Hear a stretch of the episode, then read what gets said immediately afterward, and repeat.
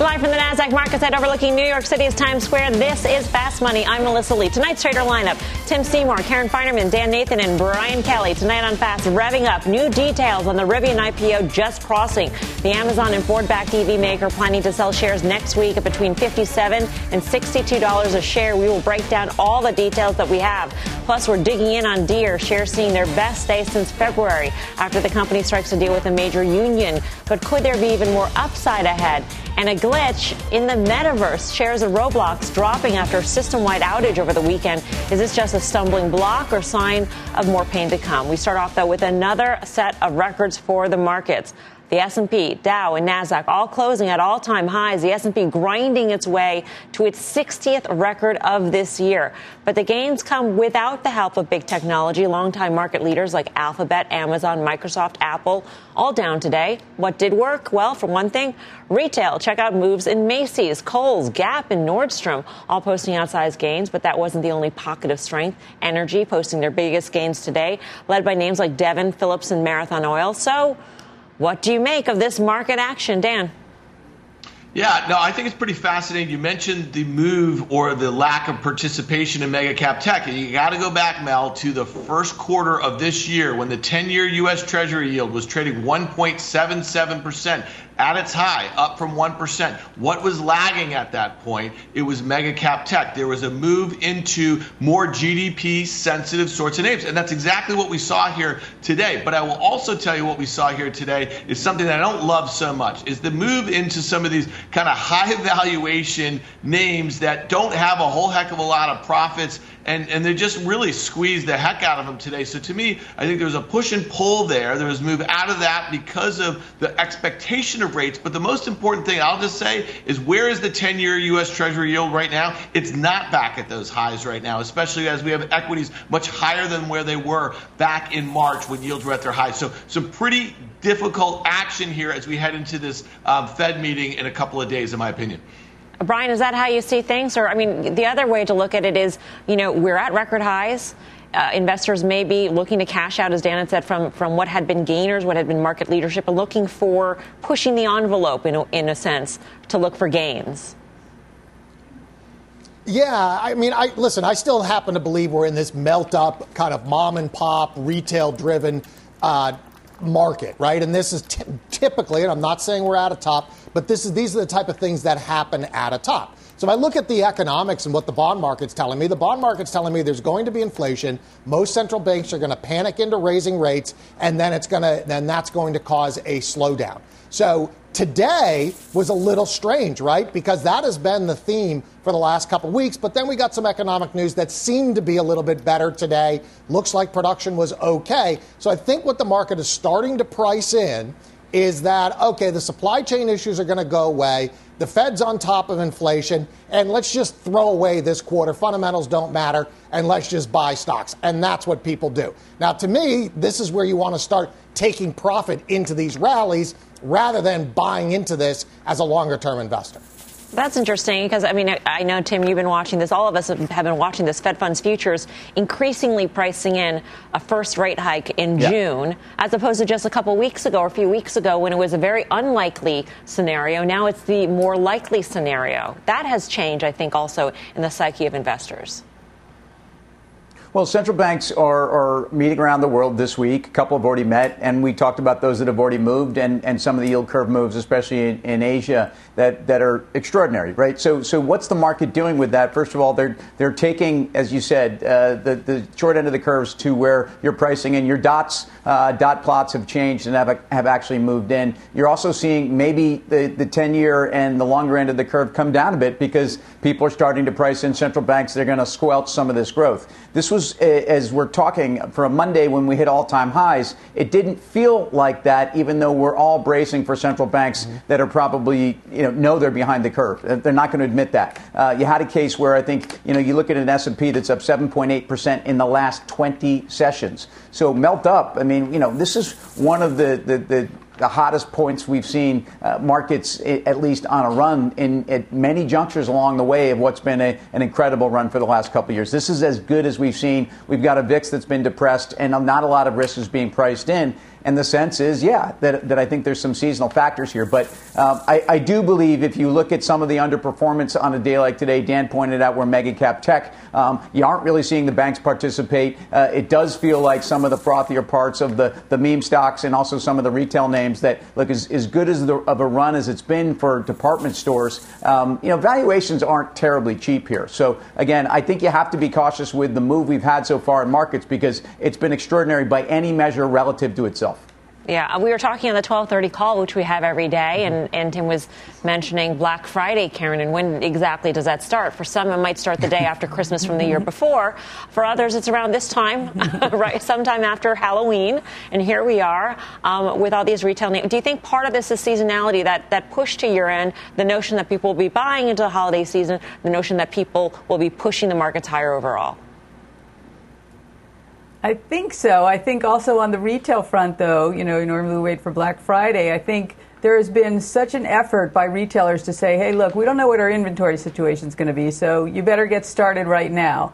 So I think the retail numbers that we see are going to be strong. Now, maybe that's some pull forward from, you know, Tim, I know, is an ultra procrastinator, so he's waiting until the 11th hour no matter what. But there are some Absolutely. people that will move earlier. I, I think we will see that. What I don't know is, you know, if in, in the industrial world, if we're pulling forward a lot of inventory growth because the supply chain has told us, oh, we can't operate with just in time inventory. We have to have more of a cushion. And so, is part of what's happening in the supply chain excess buying to be in a position to have some buffer? And then, when the supply chain issues are over, then people will be stuck with more inventory.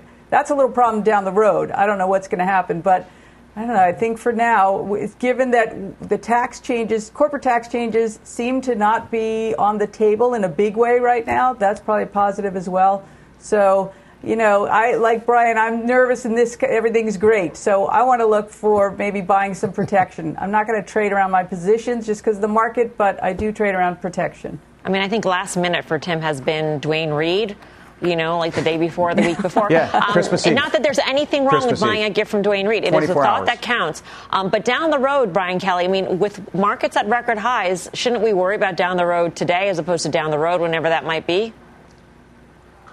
Yeah, frankly, I'm a bit surprised that the market isn't starting to price this in because, you know, everything that we're talking about is known information. We saw in the last GDP report that a lot of that increase was due to inventory buildup. And so it would just be logical that that might slow down. So I am a bit surprised. Um, but I'm the type of guy that, you know, will shop uh, in January of last year for Christmas. And, you know, unlike Tim, who got me an Applebee's gift card from Duane Reade last year. Not that there's anything wrong with Applebee's, awesome. but, you know. Yeah. Um, so Dan, have you thrown in the towel on this on the Santa Claus rally at this point, or do you think that that that actually we are in place for one, despite what you think of the fundamental, um, you know, fundamentals of the economy? Yeah, I mean, generally, I'm not one of those people who worry much about valuation because, you know, when it's working, um, when the market's going higher and it's lifting all boats, I mean, people are not particularly worried. It's only after the fact. And I would just say this that, you know, if I look at a couple things that we don't focus a whole heck of a lot on, one of them would be small caps. Did you see the move, the massive outperformance in the Russell 2000 or the IB, IWM that tracks it, the ETF? I mean, it's up 2.5% today. It's trading very near the highest levels um, of the year. And you know when those were? That was back in March when yields were at their highest. So the disconnect for me right now is why isn't the 10 year Treasury yield higher than where it is? If all these expectations for rate hikes are being moved up, now you can tell me about the 210 spread, and I know we spent some time doing that in the twos. Um, but to me, I'm surprised rates aren't back towards those highs, but I would fully expect to see a breakout of the Russell 2000 if markets don't seem to mind that these expectations are being pushed up because maybe it is finally saying that the economy is about to inflect after we've had, let's say, two quarters of deceleration that were actually decelerated much further than most people expected in the beginning of the year. And then the last thing I would just say is have you looked at this move in the transports? That was one of the things I might have pointed to maybe a month or two ago, not confirming the broader market move. And they've just gone up in a straight line and they're approaching the prior all time highs. Well, our next guest warns the market's record momentum could stall. Around Thanksgiving, Mike Wilson is Morgan Stanley's chief U.S. equity strategist and chief investment officer. Mike, it's always great to speak with you. Um, great, thanks. Your note, fire and ice. We're entering the icy period. So, what what sparks that? Yeah, I mean, look, uh, this is a difficult time. I, you know, we've uh, we've we've had this fire and ice narrative now for really a couple of months, and the fire part has played out. Everybody's focused on the Fed this week, as it should be. I mean, this is a big change, or they've telegraphed it well. Uh, and look, part of the sell-off in September, we think, was directly a result of the Fed, you know, talking more hawkishly. Right, uh, rates went up, and multiples came down, and we got a whopping seven percent correction, and um, we backed off on the ICE portion uh, kind of at the beginning of uh, October because the market stabilized. And you know, we do a lot of work looking at flows like everybody. And we noticed that the retail community is just, you know, been coming in with a vengeance and continues to come in with cash. And, and it, it was again today.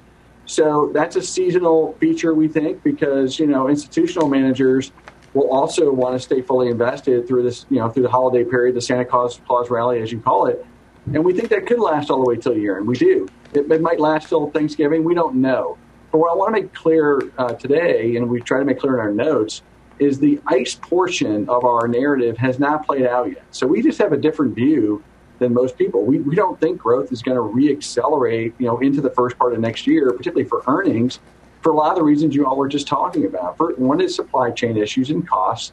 Some companies are missing sales outright because they can't even get the supply. That's another problem. But we think there's actually an inherently a, a demand problem ultimately as well. Uh, there is going to be a bit of a fiscal cliff no matter what happens in Washington, just on a comparative basis to next year. And we just got to work through all that. All right? mm-hmm. So it's not the end of the world. Expectations are pretty lofty. Valuations are really stretched right now. And so we think that that ICE portion is going to play through into the first quarter. And look, it's, it's always about picking the right stocks and sectors, anyways, for us. I mean, that's what we try to do. And right now, we would say you want to lean a little bit more defensively, things like healthcare, which is cheaper growth. Some parts of technology still look fine to us, but not the mm-hmm. whole bucket. And then financials should work into the end of the year if rates go up with the Fed's move this week. Right. Um, you know, I, I, think anybody who puts forth sort of a more bearish thesis on the markets, Mike, gets the pushback of the consumer is in great shape. The consumer has, has saved up a lot of money, ready to spend. There's going to be spending unleashed. Um, the chart in your note over the weekend was fascinating to me, showing where personal savings are right now. Back to pre pandemic. Yeah, it's a little known fact, I guess. But I mean, look, there are two things going on. First of all, um, we had an incredible stimulus over last year, and that did help spending. We know that. And everybody knows that consumer goods, we probably overconsume there. That's one area we definitely want to try to avoid. Consumer services may benefit as we transition to the reopening for the fourth time and people spend more on services. I think that will happen. But ultimately, you know, it's about how much money does the consumer have to, to kind of keep at this rate. They have been spending at an above trend rate when you combine the two. And we, we do think personal savings now are back below where, uh, you know, pre-COVID levels. And the data shows that. Where, where we could see an offset is with the wealth effect. Okay, so that chart that you, that you cited does not include things like stocks and uh, real estate and maybe cryptocurrency assets. And that's a big positive. One thing I would say is that money is pretty concentrated, probably in the upper quartile of the population. And, and those folks, you know, they're probably not going to spend it as, as much as somebody the lower end cohort where there's a higher propensity to spend. So that's that's the setup. I mean, I think we get a strong holiday spending season because of that wealth effect. But I think after that, then you have a then you have a risk of a real uh, surprise in the downside from a demand standpoint as those stimulus checks and things that we did this year wear off. Hey, Mike, it's Karen. Thanks so much for being on. Always love hearing what you have to say. I'm wondering on your thoughts about maybe Thanksgiving or end of the year is kind of the end of that bull run. Is there something sort of structural that would change the tone that would, you know, make people more bearish? No, I don't think there's anything, you know, I, mean, I don't think there's a single smoking gun. I think there's a bunch of things that you could say that line up. And I think a lot of folks are surprised that we're trading here, but nobody wants to fight the momentum. So it's really that simple, Karen. I think the price momentum, if it, starts to fade, I think you'll see more supply. And the, the, structural thing I would say is more seasonal, right? You know, typically as you go into a new year, you know, the clock starts again, particularly for asset managers. And, you know, they may decide, okay, this is a time where I do want to take some risk off because I see the same thing that maybe I'm talking about. And a lot of clients we speak to are saying that. But they, don't, they just don't want to abandon ship too early. So that's the structural part. It's a seasonal dynamic and that lends itself to kind of a tougher Q1. Mike, always great to see you. Thanks so much. Thanks for having me. Mike Wilson, Morgan Stanley. Um, Brian Kelly, I mean, so Shibcoin might save Christmas at this point. I mean, personal wealth is going to help the consumer out. Yeah, I mean, listen, I, I actually think there's something to that. I mean, we know that Robinhood has been knocking the cover off the ball. We know that, you know, uh, when we talk about Wall Street bets, that is kind of our quote unquote retail trader. Now, I know they might get upset at me for saying that, but the point is, I do think there are plenty of people out there that have made money in crypto, that have made money in stocks, that are living off of that right now. And if I had to think about what is going to be that smoking gun that you asked about, it is probably that the consumer spending declines right after Christmas. That's what you see. Everybody spends, this is going to be a big Christmas, and then it just goes into that ice period that Mike's talking about. Yeah, I think what was interesting about Mike's commentary, Tim, is that he was talking about this ice period, but we've got enough of sort of all of the, the ingredients needed for a rally into year end, and institutional money wants to stay pretty much invested to year end anyway. So, it, it, like, this show can keep going. Yeah, and, and look, who, who didn't read that note and think about the great Pat Benatar song, Fire and Ice? Where you come on like a flame and you turn a cold shoulder. I didn't. And, and that's where we're hand. going with. Yeah, yeah well, I, I, think you're going to go home tonight and listen to that song. But but but the, the cold shoulder is going to be turned by the Fed or really the valuations because what Mike didn't get a chance to get into is really just the mechanical element of where higher rates are going to bring down the valuation of the market, and, and that's not something anyone's going to do until next year. So uh, look, I, I I would not be betting uh, that the Fed is going to step in here. Would I be betting that markets are starting to move yield curves around the world? There's no bet. You, you, that, that's happening. Um, but the, the dynamic right now for liquidity is still way too strong. And I'll tell you, we're going to look back on Christmas 2021 and that may have been the greatest era for the consumer coming out with higher wages, with a lot of, of gains in asset prices, uh, and a world that really just doesn't care uh, and is looking to, to kind of exhaust that last bit of spending. But I, I think it's going to be a difficult year as we get into next year, and, and I would not challenge the market to push back too hard right now. All right, coming up, we are all over the after hours action. In Simon Property, the stock is jumping after its earnings report. We're shopping that stock next, plus new details on the Rivian IPO and a major vote of confidence from one of its biggest backers. We'll break down the action in just a few. Don't go anywhere. Fast Money's back right after this.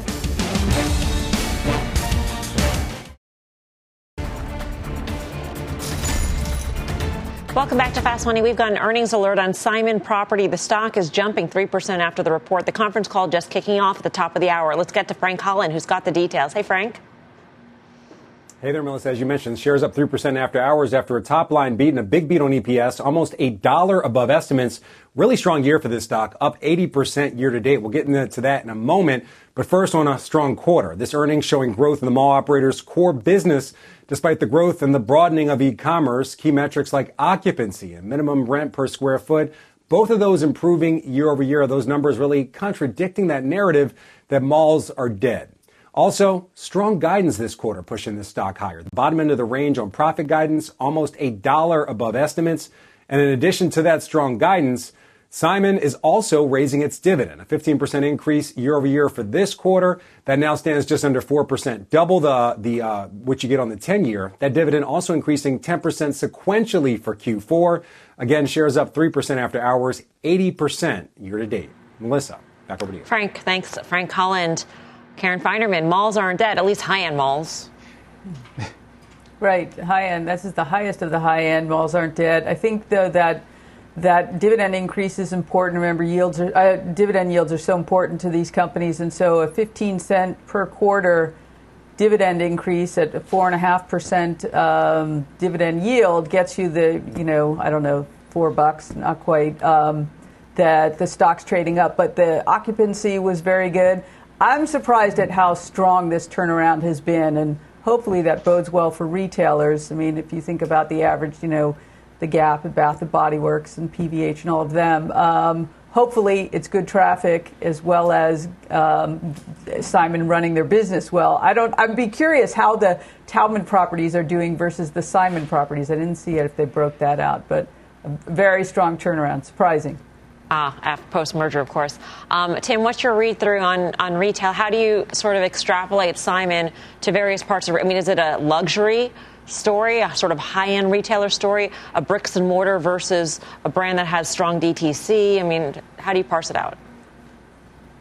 Um, and by the way, you know, the Taubman properties, at least through the end of the second quarter, were, were ahead of 2019 pre-COVID levels. So again, I think those trends are alive, and the forward yield of four and a half on this company is very attractive. Look, I, I think we've seen a rationalization of store space go on across retail where it needed to. COVID forced that through. Um, it'll be interesting to see kind of where it goes, but I, I do think you saw that um, you know more in bricks and mortar as much as you saw that in luxury. I think brands have, have figured out a way to survive, but they've they've figured out a way to survive with that type of, of, of online e commerce mix. I, I, do think also we're in a sweet spot of people wanting to go back and shop in stores. Um, I don't think that the trends towards e commerce are going to reverse, though. Uh, and I think, if anything, they're going to continue to push even further. So um, these are great numbers. This stock's a three bagger off the COVID lows. Uh, the forward yields look attractive in the current environment. But as rates move higher, again, the first part of our show, if they do, um, I think this is going to be a much tougher story. And, and, just for retailers, also, they've swapped maybe you know renegotiated lease prices and lower costs uh, on rent with much higher labor costs. And I, I think that the latter is is much more troublesome, even though it's good for the society. All right, coming up, new details on the highly anticipated Rivian IPO, plus two big stock moves, Deere jumping as Roblox powers down. We've got the details coming up. You're watching Fast Money live from the NASDAQ market site in Times Square. We're back right after this.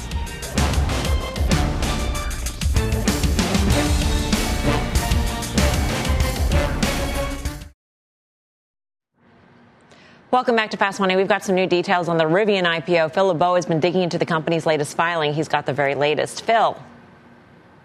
Melissa, this is a highly anticipated IPO that's coming to market. Could happen as soon as next week. Here's what we found in the amended S1 that was just dropped within the last half hour from Rivian. Again, we've learned that the listing could happen as soon as next week at the NASDAQ. RIVN is the ticker symbol. Pricing between 57 and $62 a share under offering up to 135 million shares. That means the valuation of anywhere between 76 and 83 billion dollars. And oh, by the way, there's another 20 million shares that could be offered on top of that 135 million.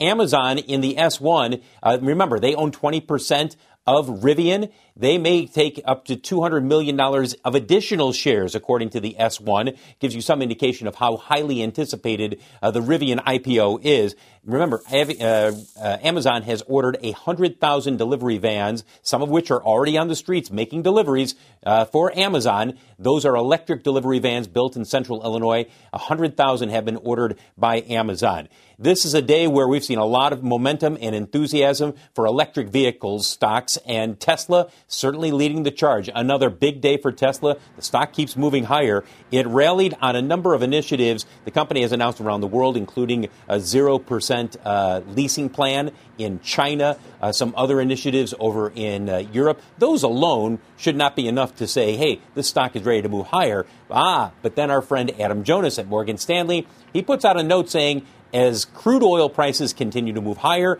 it makes the uh, idea of buying economical, more economical, buying an EV. He says we anticipate the acquisition cost of the average EV should fall below the average internal combustion engine vehicle by mid to later this decade. Yet one more indication of how much enthusiasm there is for electric vehicle manufacturers as the cost continues to come down, and that's why you saw a number of shares move higher. Take a look at the chart here comparing Tesla shares and what we've seen with crude oil prices. It's interesting that you see them continuing to move higher, especially over the last couple of months. And as we mentioned, all of the EV stocks got a nice bid underneath them today, mm-hmm. moving higher, and they've been doing this over the last several days. Whether it's Fisker, EVgo, that's Canoo, uh, you've got QuantumScape in there, ChargePoint, all of them having a nice day today. Guys, back to you and throw in the ones over in China as well. Those are strong too, Phil. It's a global phenomenon that we're watching. Thank yeah. you, Phil LeBeau, coming through that S1. Um, the, the headline that really stood out to me, uh, Karen, when looking at this and having Phil report on it, is that cornerstone investors are willing to buy more stock at the IPO price. And usually we hear about or worry about investors wanting to get out. Mm-hmm. I, it makes me think that the range is going to go higher before this gets done. Mm. So I, it's just a staggering number, though.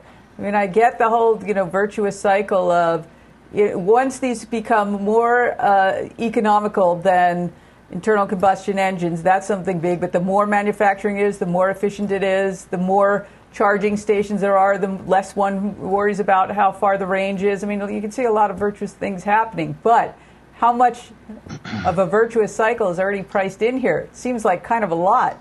So, um, I mean, and, and good for Amazon for buying the trucks and having the position. That's an enormous score for them, but uh, it's it's going to be too rich for me for sure.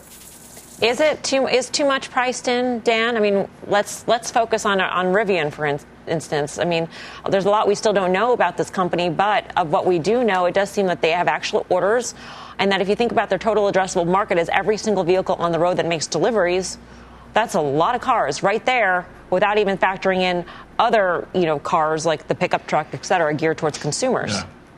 Yeah, I, I, agree. I think that Amazon holding 20% of, of that company and then being their largest order to date, that video that you're looking at right there is pretty interesting, though, Mel. You just mentioned trucks and SUVs. I think that 80% of the cars sold in America last year were trucks and SUVs. That's where they're going. And then they have these enterprise customers. So I actually think it's a really interesting story. We were talking about Lucid last week. You know, really interesting high end sedan there, but they're going to be competing with the Germans. They're going to be competing, you know, uh, with the with the Model S Plaid by Tesla, that sort of thing. I just find this niche, if you will, to start out much more interesting. I think it's a nice price point. I think that uh, that truck, that that four wheel drive truck, starts at like seventy seven thousand or something. Now that is nearly double the cost of most the average car that's sold in America, but they almost have to start out at that higher price point. That's exactly how Tesla did it. I think if they can get in there in SUVs and trucks before anyone else does. I think that could be very interesting. And then also, obviously, Ford has a 5% stake in Rivian. Um, mm-hmm. They're going to build that Lightning. Um, I just think it is an interesting story. You tell me at $1.2 trillion for Tesla and low single digit global market share, what should any of these be worth? It's a really tough one to figure out. Well, is Ford worth what it's trading at, Brian Kelly? Is Ford maybe the ultimate play? I mean, it's positioned in Rivian, it's yeah. positioned in its own portfolio for that transition. Right, and so I think if you if you think about valuation, you think about who has the infrastructure to do it. I think Ford is going to be a very big part of that. And you know, Adam Jonas in his note mentioned that all of these things are going to happen in mid to late decade. I mean, think about the average hedge fund or portfolio manager. They don't know what they're going to have for dinner, let alone what's going to happen the next decade. So, my guess is a lot of this is being priced in right now. That doesn't mean these things can't, things can't get out of control. Everybody wants to find the next Tesla. Rivian seems to be the next Tesla for today. But if I were a shareholder of this company, I would be selling with both hands on the IPO. Interesting. Tim, your quick thoughts. I, I, I, mean, Ford trades less than 10 times earnings. I mean, it's really obvious where that money should be allocated. And, and, and obviously, stock was up 5% today, which is probably at, you know, at 75 to 80 billion, exactly the valuation of their stake in Rivian. But it's rallied also with this news. And, and, and look, the move in Tesla, um, as the whole EV space heats up, Tesla's up 46% in 11 trading sessions. So um, yeah, where where should you be valuing the entire sector? Um, I still think that like the, the, the, valuations for for Rivian for Tesla are are pie in the sky, perfection. Whereas GM and Ford are places you've got guys never executing better on their core business, moving very well into these areas with a lot of investment dollars. So as you know, that's how I'm playing it. Coming up, we're tackling two big stock moves, Deere and Roblox, both making headlines, but moving in two very different directions. We got the details next, plus some good news for AMC, giving the apes a reason to cheer. Grab your popcorn. The trade is up next. Fast Money's back in two.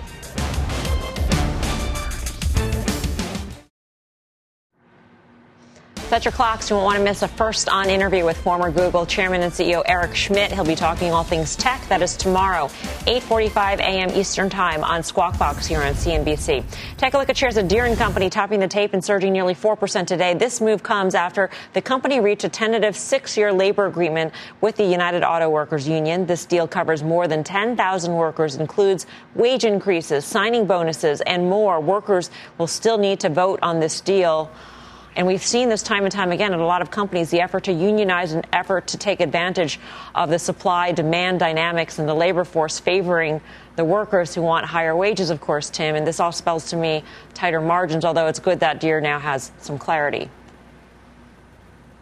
Yeah, it, it is. And I think that this was something that at least a couple weeks ago, when it looked like they had a deal on the table and then it looked like they were getting squeezed, um, it left some unknowns. But but really, if you look uh, at the overall business for, for Deere and, and for Caterpillar for that matter, um, Deere's outperformed because I think they have to put less investment in, in some of their uh, their technology and their infrastructure. And I think the, the tailwinds of where we are right now for both the ag economy and broader you know, call it food safety dynamics, I think still play to their favor. So a better run company, even with higher labor costs, getting this behind them, uh, interesting. Don't love the chart, uh, but it's had a very good run.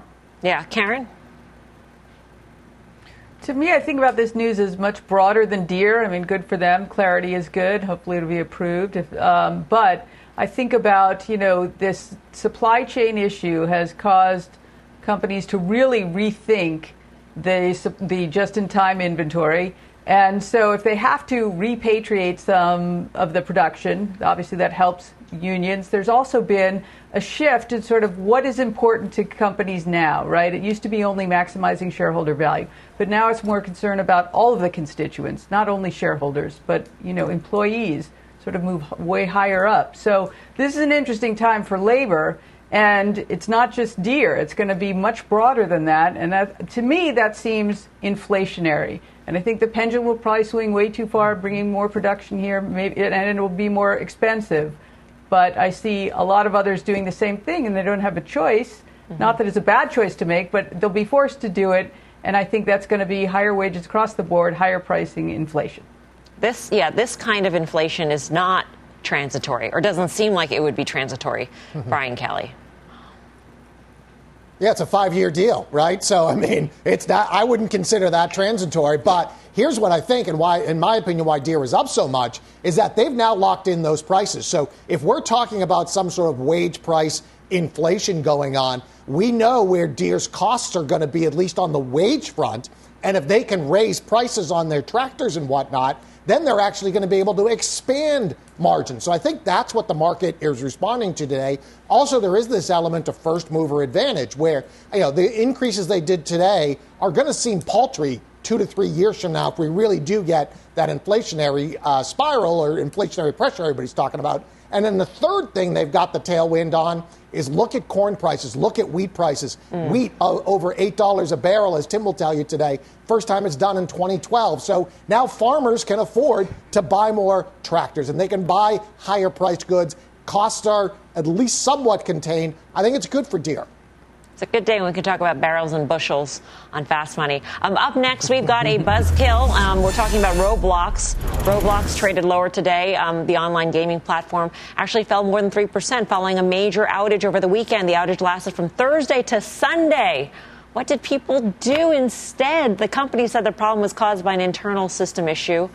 Dan Nathan, the metaverse is broken? I mean, what what went on? Single point of failure, Mel, and that just must have ruined so many parents who rely on their Roblox accounts for those kids to keep them busy all, all weekend long, and you know, in the lead up to Halloween. I mean, listen, you know, I, I think it's an interesting name that I saw I've seen brought up a lot since Zuckerberg's um, you know keynote or whatever he did about Meta last week here, and people are saying, "Hey, listen, this is right in front of you. There's a little metaverse right now that many of our little beings are, are, are kind of spending a lot of time in." Um, listen, you know, this is a company that is not profitable, um, expected to do uh, two and a half billion dollars in sales next year, growing you know 20 percent a year for the next few years. Still unprofitable, but I think there's going to be a lot of interesting plays as we kind of step back and try to digest what does the metaverse mean for some of these kind of walled gardens. You know, for uh, Facebook, it really means kind of entry level um, hardware into their platforms and the stuff that they want to build. But Roblox is already there. So to me, I think you I would expect to see lots of M and A in this space. The stock had a big run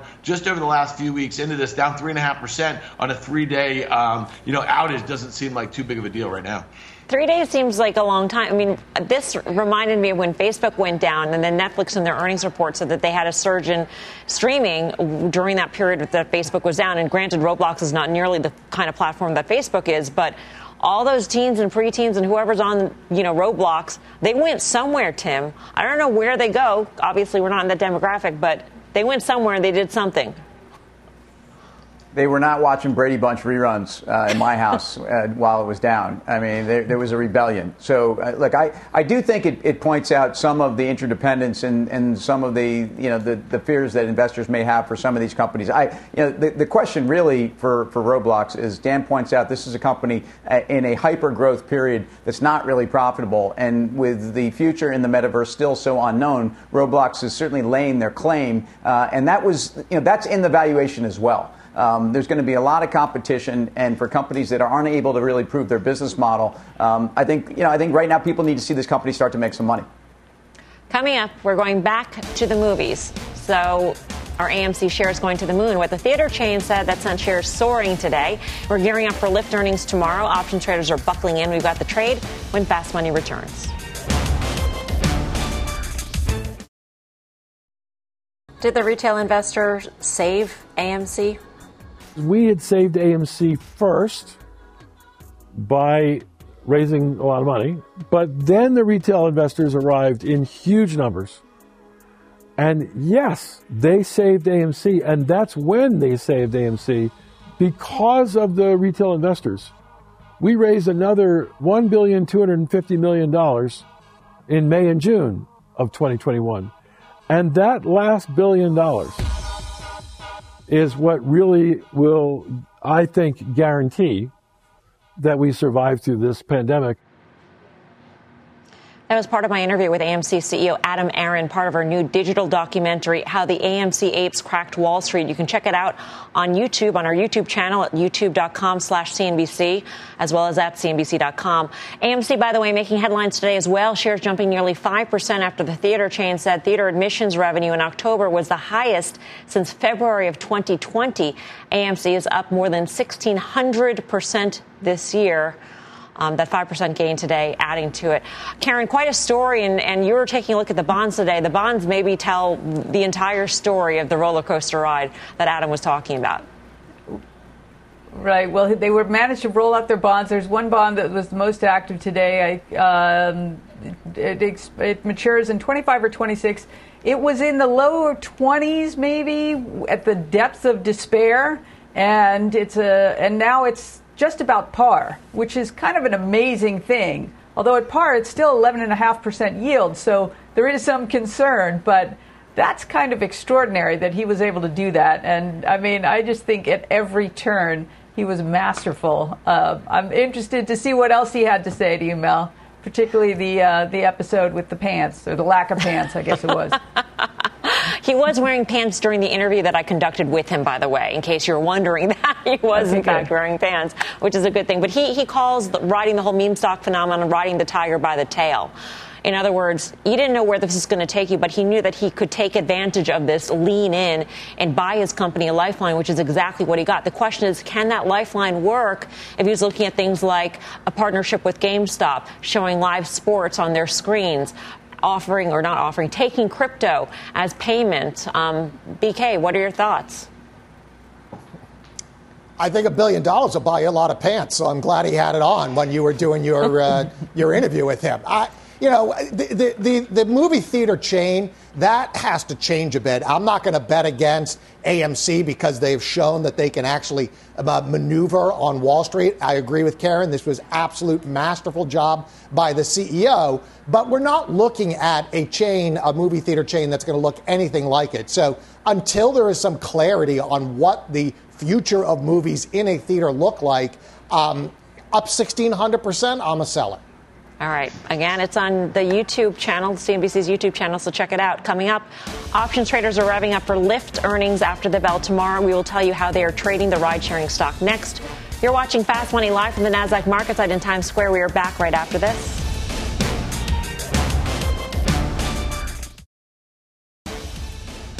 Welcome back. Here's a sneak peek at the Cramer Cam. Jim is talking with the Secretary of Commerce, Gina Raimondo.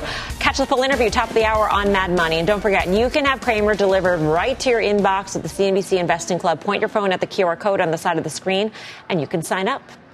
All right, meantime, check out shares of Lyft rallying today, but still down a whopping 16% in the last month. Some options traders are betting the stock could be ready, though, for lift off when the company reports earnings tomorrow. See what we did there? Uh, Mike Khouw joins us with the action. Mike. Yep. So Lyft saw about 2.4 times its average daily options volume today. Right now, the options market is implying a move of about 8%, just slightly under the 9% that the company has averaged over that past eight reported quarters. Now, bullish bets just barely edged out bearish bets overall. I think net net we saw options traders get longer the stock by the equivalent of about $5.5 million worth of the stock. The most active call options were actually the December 50 calls. Over 1,900 of those were trading for about $1.72. Buyers of those calls are obviously betting that the stock could get above that $50 strike price by the $1.72 that they would be paying for those. And obviously, they're hoping for a bit of a rebound after earnings. Tim, what do you think? You like Lyft? I, would tell you what, I like Uber more than Lyft. Um, hmm. I think both of these companies have, have, certainly had a lot of exposure to reopening, cyclicality, labor costs. Um, I think Lyft's losing market share right now, not not in a major way, but enough where it's costing the stock and the underperformance. If anything, I, I, I realize that the Uber business model, which is one that seemingly pushes out profitability, is the one that's so much more interesting. Again, the super app that has uh, not just uh, you know grocery deliveries, but you know, the the purchase of, of Drizly, like everything that could be transported. I think they're going that way, uh, and I think it's a much bigger opportunity. So at a time when both these stocks have been largely dead money uh, for the last couple of years, Uber's actually outperformed Lyft, and I think there's a reason for it. Once upon a time, you wanted the sort of more focused business model, Dan. Do you? Yeah, I think if you're worried about profitability or you want to get there quicker, I think that Lyft probably has a better shot. I think they've reiterated that. The stock has not traded well in the face of some of their pronouncements about that. I'll just say this if this thing can hold the mid 40s, just look at that chart. There is a ricochet back towards, you said Mel was down 16% or so. There's a ricochet back towards that mid 50s level here. So if the deck uh, you know, 50 calls are the most active, which Mike just described. I think that's what those traders are playing for. It also lines up well with the 200-day moving average. So if the guidance isn't a disaster and the quarter's not a disaster, this stock's going to be above 50 uh, sometime this week. All right, Mike Khouw, thank you to you. For more options action, be sure to tune into the full show. That's Friday, 5.30 p.m. Eastern Time. Up next, a very special time of year for a lot of people, and for McDonald's, of course, the sandwich that is on everybody's mind. We're biting in when Fast Money returns.